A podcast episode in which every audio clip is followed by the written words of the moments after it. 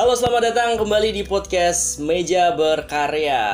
Oke, selamat malam teman-teman. Ya karena rekaman ini direkam direkod malam hari. Jadi selamat malam buat teman-teman yang mendengarkan. Stay tune di podcast Meja Berkarya. Jadi ini first time pertama kali eh, ada podcast diskusi dialog dua arah. Kalau biasanya kan aku selalu uh, ngupload beberapa rekaman yang sifatnya itu monolog satu orang berargumentasi. Jadi kali ini ada tamu spesial banget dari ini uh, organisator ini orangnya organisator. Say hi. Hai. Ini beliau ini luar biasa teman-teman. Karena beberapa kali tuh menjabat sebagai aktivis kampus gitu. Ya mungkin bisa perkenalan dulu siapakah diri Anda gitu. Oh. Oke. Halo, selamat malam teman-teman. Iya, Ya, selamat malam. Selamat malam. Perkenalkan nama saya Ahmad Rifan. Hmm. Nah, ini eh, terlalu lebay ya kan kayak apa aktivis ya. aktivis ya. Padahal ya biasa-biasa aja sih. Padahal pasif ya. ya kenalin nama saya Rifan. Hmm. Nah, saya mahasiswa Ilmu Komunikasi Universitas Semarang. yes. Nah, yang memang katanya ya katanya Hmm. ya katanya memang menjabat sebagai eh, periode terakhir ini ketua Badan Eksekutif Mahasiswa Fakultas Teknologi Informasi dan Komunikasi Iya, Universitas Semarang. Nah, itu aja sih Kang. Oke, siap. Gupma ya berarti ya, Iya, gubernur gubernur mahasiswa ya. mahasiswa. Wah, itu tingkatan yang sangat luar biasa itu, teman-teman. Nah, eh, jadi di episode kali ini kita bakal membahas seputar organisasi kampus, organisasi mahasiswa. Kalau pertama kali aku masuk itu langsung di itu apa namanya ketika ospek ya, itu langsung dikasih doktrinan. Mahasiswa itu ada dua klasifikasi, ya kan? Yang pertama kupu-kupu ya. Kupu-kupu. Yang kedua eh, kura-kura ya kalau kura-kura. kuliah pulang kuliah pulang sama kuliah rapat kuliah rapat Ya. dan ini beliau termasuk eh, beliau ya dia aja gitu ya. Kayaknya udah terlalu Kayak tua, tua, banget sih. ya, tua ya. Heeh. ini si Rifan itu masuk di dalam klasifikasi kura-kura. Kuliah rapat kuliah rapat gitu. Nah, jadi kosnya ada dua sebenarnya di kampus dan di sini. By the way ini aku rekam di kamarnya Rifan sih.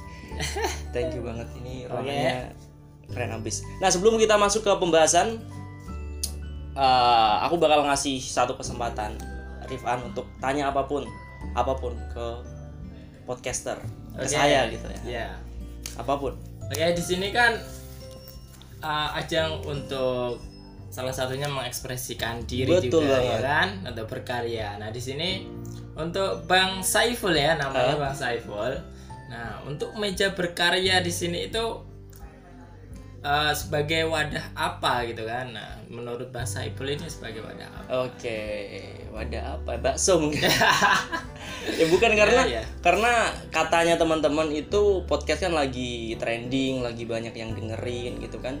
Uh, dan sejauh ini aku juga berkarya di YouTube, terus Instagram, habis itu blog dan sebagainya. Nah, aku coba uh, mencoba menyentuh daripada podcast. Wah, keren, keren. podcast karena ya sebagai manusia yang hidup di negara demokrasi kita harus punya satu wadah di mana kita bisa berekspresi, beropini sepuasnya. Iya. Harusnya seperti itu. Dan nanti aku tunggu podcastnya si Rifan ini. Walah, Ya harusnya ilmu komunikasi mantap. harusnya ini. punya nih Iya, media ini harusnya harusnya punya ilmu ya. komunikasi. Iya.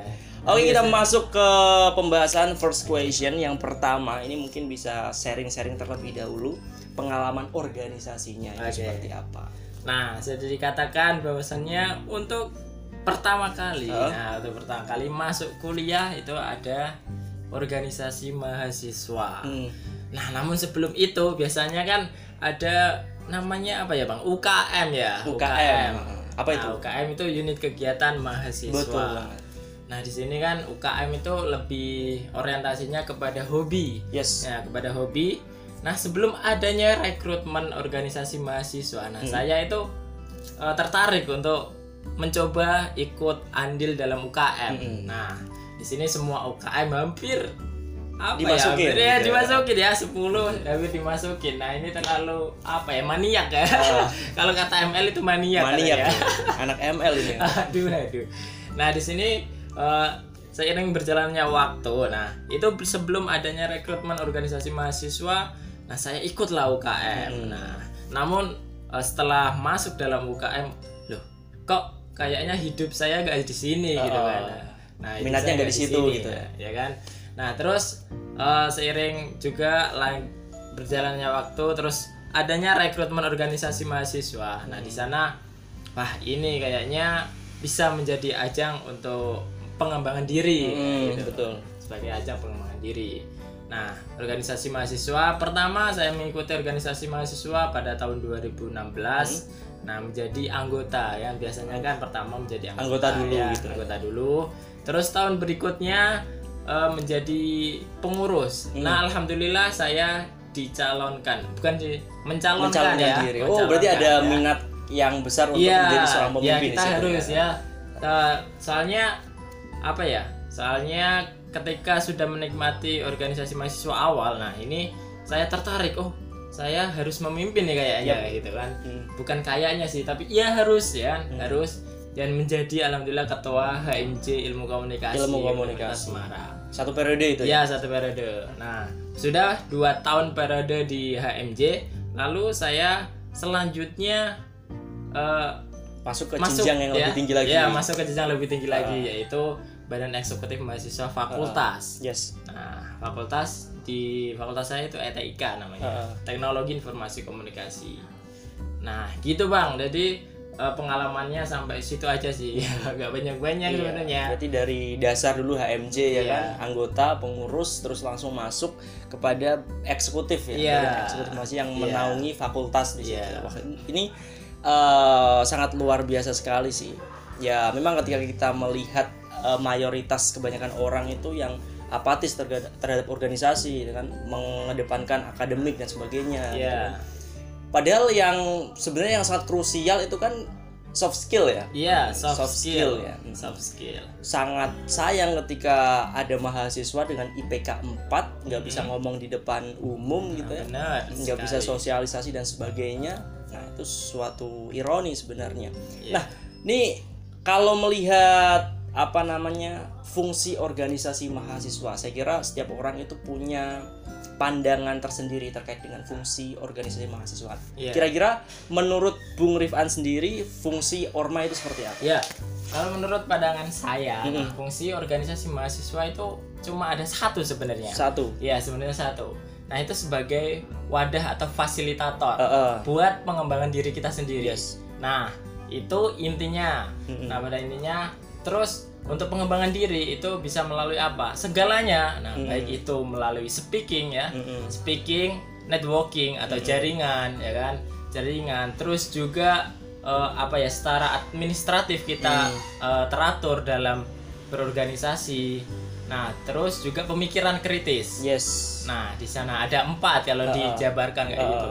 Jadi yang paling penting itu eh, pengembangan diri kan, Hmm. pengembangan diri yaitu soft skill kita. Mm-mm. Baik itu eh, memang yang tadi ya Uh-uh. melalui speaking kita, ya kan, Eh, melalui apa sosial kita Uh-uh, juga sosial, networking, Nah, dan juga pemikiran kritis yang pemikiran kritis itu yang yang terpenting ya Iya, ya yang yang memang eh, fungsi dari organisasi mahasiswa menurut saya itu emang pengembangan diri Mm-mm. kayak gitu. Iya. Soalnya memang melihat kalau histori saya, nah histori saya itu saya orang nggak yang nggak bisa apa ya berbicara dengan lancar kayak gitu. Uh-uh. Nah, namun apa tidak apa ya tidak tidak tahu kenapa ketika sudah masuk dalam ranah organisasi, Organisasi. mahasiswa. Nah, organisasi ya. Uh. Kalau di SMA itu OSIS namanya OSIS ya. dulu. OSIS. Nah, terus so OSIS sih sedikit lah sedikit bisa berbicara Hmm. namun eh, kok kayaknya masih kurang gitu kan. Mm-mm. Nah, di kuliah ada organisasi mahasiswa, masuklah di sana dan kita dipaksa, dipaksa doktrin Mm-mm. didoktrin untuk bisa mengembangkan diri baik itu soft skill kita Uh-uh. ya yang paling penting soft skill kita iya betul betul kayak gitu bang jadi eh, sangat bagus sih Sangat buat bagus, uh, diri kita buat gitu. mahasiswa terutama. Iya mahasiswa jadi nggak cuma mendengarkan namun kita juga bisa mengekspresikan dengan kata-kata Iya ya. betul banget. Tapi kalau menurutmu sendiri eh, apa namanya ada perbedaan yang signifikan nggak ketika kita akan melihat si Rifan sebelum masuk masuk kuliah sama si Rifan setelah masuk kuliah dan berproses dalam organisasi ada perubahan yang signifikan nggak? Iya, ya pastinya ada sekali bang. Jadi yang paling signifikan itu tadi mengenai speaking, ya, Speaking, ya, ya, pasti speaking. Tadi, wah kok saya kok masih cupu ya kayaknya di SMA kok nggak bisa berbicara dengan lancar Oh, gitu kan. iya, iya. Masih ada eh eh, dan sebagainya, terus juga masih belibet-belibet. Nah, terus ketika sudah masuk dalam jenjang organisasi mahasiswa pas kuliah, nah di sana saya menjadi mendapatkan panggung gitu loh, mendapatkan panggung Iya iya. dan eh, apa mencalonkan diri sebagai ketua itu salah satu langkah kayak itu bang jadi ketua itu kan wah ya udah kita rapat ya kan rapat eh, memimpin jalannya rapat Eh. teman-teman kita pastinya banyak ngomong dan Iya. sebagainya terus juga kita ajang ketika di mimbar dan sebagainya itu kan kita harus ngomong gitu kan. Mm-mm, Iya betul. Nah, dan di, di situ eh, pola pikir dan juga public speaking saya itu keluar kayak gitu Oh, Oke. Nah, kayak gitu. Jadi yang pertama itu. Terus tadi kan juga hampir sama seperti Uh, fungsi orma menurut saya iya gitu. betul betul. betul. Nah, perbedaannya terus di networkingnya gitu. Jejaringnya. Iya. Kok ketika kita masuk organisasi mahasiswa kok jaringan kita kok banyak sekali ya baik itu di internal maupun di eksternal Eksternal, ya. iya betul betul. Ya, baik itu dari teman-teman organisasi lain ya kan, terus eh, perusahaan-perusahaan, terus juga orang-orang penting. Hmm. Nah ini bisa masuk ranah eh, yang sangat kita butuhkan Oh untuk iya betul. ke depannya. betul. Ke depannya Iya. nanti. terutama ketika udah lulus gitu. ya. Iya kayak gitu. Uh, tapi ketika gini sih apa namanya? Kalau aku melihat dari beberapa pernyataan tadi, uh, aku bisa menggaris bawahi itu Bung Rifan ini tidak pernah berpuas diri dengan kualitas diri, ya kan? Mhm. Pas masuk pas masuk OSIS itu kan berorganisasi di situ, kayak dievaluasi kok public speakingnya masih ancur-ancuran gitu. Iya, iya, Pokoknya iya, iya. harus masuk ke organisasi yang lebih tinggi lagi untuk mengembangkan diri. Nah, ini sebagai apa ya? Sebagai bentuk pemicu juga. Intinya setiap setiap orang, setiap manusia itu nggak boleh yang namanya berpuas diri. Oh iya benar. Terutama benar aspek sekali. pengembangan diri gitu Iya, kan, nggak boleh berpuas diri. Karena kalau ada apa quotes dalam Islam itu kan sebaik-baiknya manusia itu kan ketika bisa apa berkembang dari sebelumnya gitu Iya, ya kayak terus progresif gitu ya, lah terus progresif. berkembang gitu ya nah kalau menurut Bung Rifan sendiri organisasi sekarang itu sudah sesuai nggak sih fungsinya Oke. Nah, untuk sekarang ya, untuk sekarang organisasi mahasiswa saya kira eh, sedikit apa ya, sedikit sudah tidak sesuai dengan fungsinya gitu. terutama fungsi ideal yang dirimu paparkan tadi Iya, sesuai sesuai dengan yang saya paparkan tadi.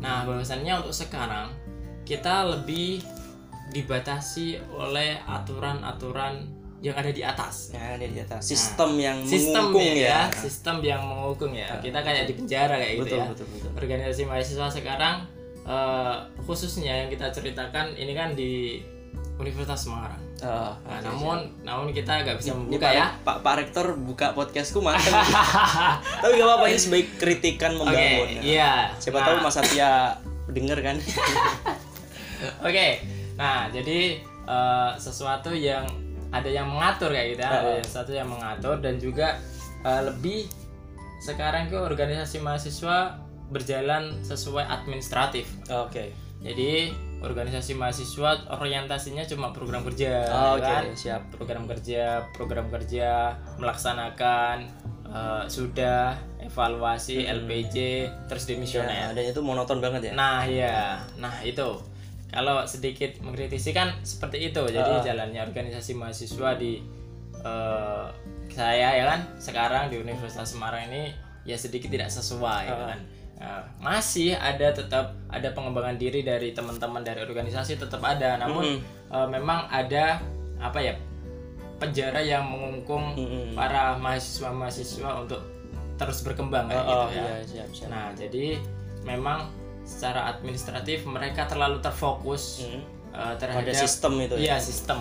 Ya, sistem yang diturunkan dari atasan. oke ya. ya iya itu emang kayak keresahan setiap aktivis mahasiswa yang kritis Iya. mengkritisi sistem saya kira Iya seperti itu aku pun melihatnya seperti itu Iya. kayak apa ya kita mahasiswa kritis yang ingin berkreasi seluas mungkin tapi di dimasukkan dalam kotak gitu kita Iya. nggak bisa ngapa ngapa-ngapain gitu ya Iya, kita nggak bisa ke mana-mana Iya kan, gitu. seperti ada dua jangkrik ya kan, yang Ah. satu bebas, yang satu di dalam kotak iya ya kan. betul banget Lu kok bisa kok bisa kamu bisa mencolot eh mencolot ya kan, lompat tinggi tingginya kan. Nah, bingung ya jangkrik yang satunya kayak gitu ya. ya pada intinya sistem itu uh, boleh ada cuman intervensi dari apa campur tangan yang terlalu berlebihan itu juga nggak baik ya Iya sih, benar harus sekali. harus kasih kebebasan gitu. terutama kebebasan berkreativitas gitu kan Iya. oke next ini mungkin yang terakhir Iya. ya kan. pesan untuk mahasiswa sekarang terutama mahasiswa yang berorganisasi itu Iya. seperti apa Nah, untuk pesan dari saya untuk mahasiswa yang berorganisasi, ya teruskan ya kan, teruskan. Yang paling penting untuk pengembangan diri, teruskan untuk pengembangan diri kalian masing-masing Hmm? dan juga eh, walaupun adanya suatu apa ya kungkungan dari atas. Nah, di sana kalian tetap bisa eh, berkembang gitu Iya. kan, berkembang. Kalian mempunyai kebebasan ya kan, mempunyai kebebasan dalam eh, memimpin sebuah organisasi, dalam melakukan roda organisasi. Nah, di sana eh, kalian bisa berekspresi di luar nalar kalian kayak gitu. iya betul Nah, saya sekarang kan eh, pemuda mahasiswa kan terlalu monoton dan terlalu fokus dalam eh, administratifnya Oh, saja oh, kan. iya. Jadi nggak bisa berkreativitas dan berinovasi di luar nalar kalian kayak iya gitu. betul Nah, jadi pesannya out of the box kayak itu aja lah. of the Out trucks of box the juga. tambahan itu oh iya, ada trustnya apa? Ah, ah, ada trucks ya ya jadi out of the box jadi berpikir untuk lebih ya kan lebih di di luar nalar kalian Iya. gitu aja betul sekali nah itu sebagai pemicu kreativitas teman-teman Iya. sehingga gerakan dari teman-teman itu tidak apa terfokus dalam satu kotak saja kalau bisa melompat lebih jauh lagi kenapa enggak gitu. Iya, gitu. buatlah program-program kalau eksekutif ya buatlah program-program yang sekiranya itu bukan hanya bermanfaat untuk kita tapi Iya. ke ke sosial juga. Benar-benar Seperti sekali itu. karena kalau apa dalam hadis Islam kan ada ini khairunas Anfa'uhum linnas. ya. sebaik-baik manusia adalah ketika uh, manusia itu bermanfaat bagi, bagi orang lain. gitu. Ya siap. Yes mungkin itu aja podcast kali ini. Thank you banget buat teman-teman yang sudah stay tune terus sudah dengerin podcast ini. Dan sorry banget kalau mungkin ada salah kata salah bercandaan atau mungkin uh, requestan yang belum diputerin gitu bisa radio gitu. Loh Terbawa ya? keren ini bang Ibali di meja Gusti, berkarya Gusti. ini. ya Allah ya Allah. Pokoknya thank you banget. Tungguin podcast podcast berikutnya karena ada bakal bakal ada karya-karya yang lebih bagus lagi. Karena ini uh, meja berkarya di mana saya apa namanya sebagai podcaster akan berkarya terus dan memberikan berbagai macam konten-konten yang menarik so sekian saya Saiful Islam saya Rifan apa See you Terima kasih. See you next time. Oke.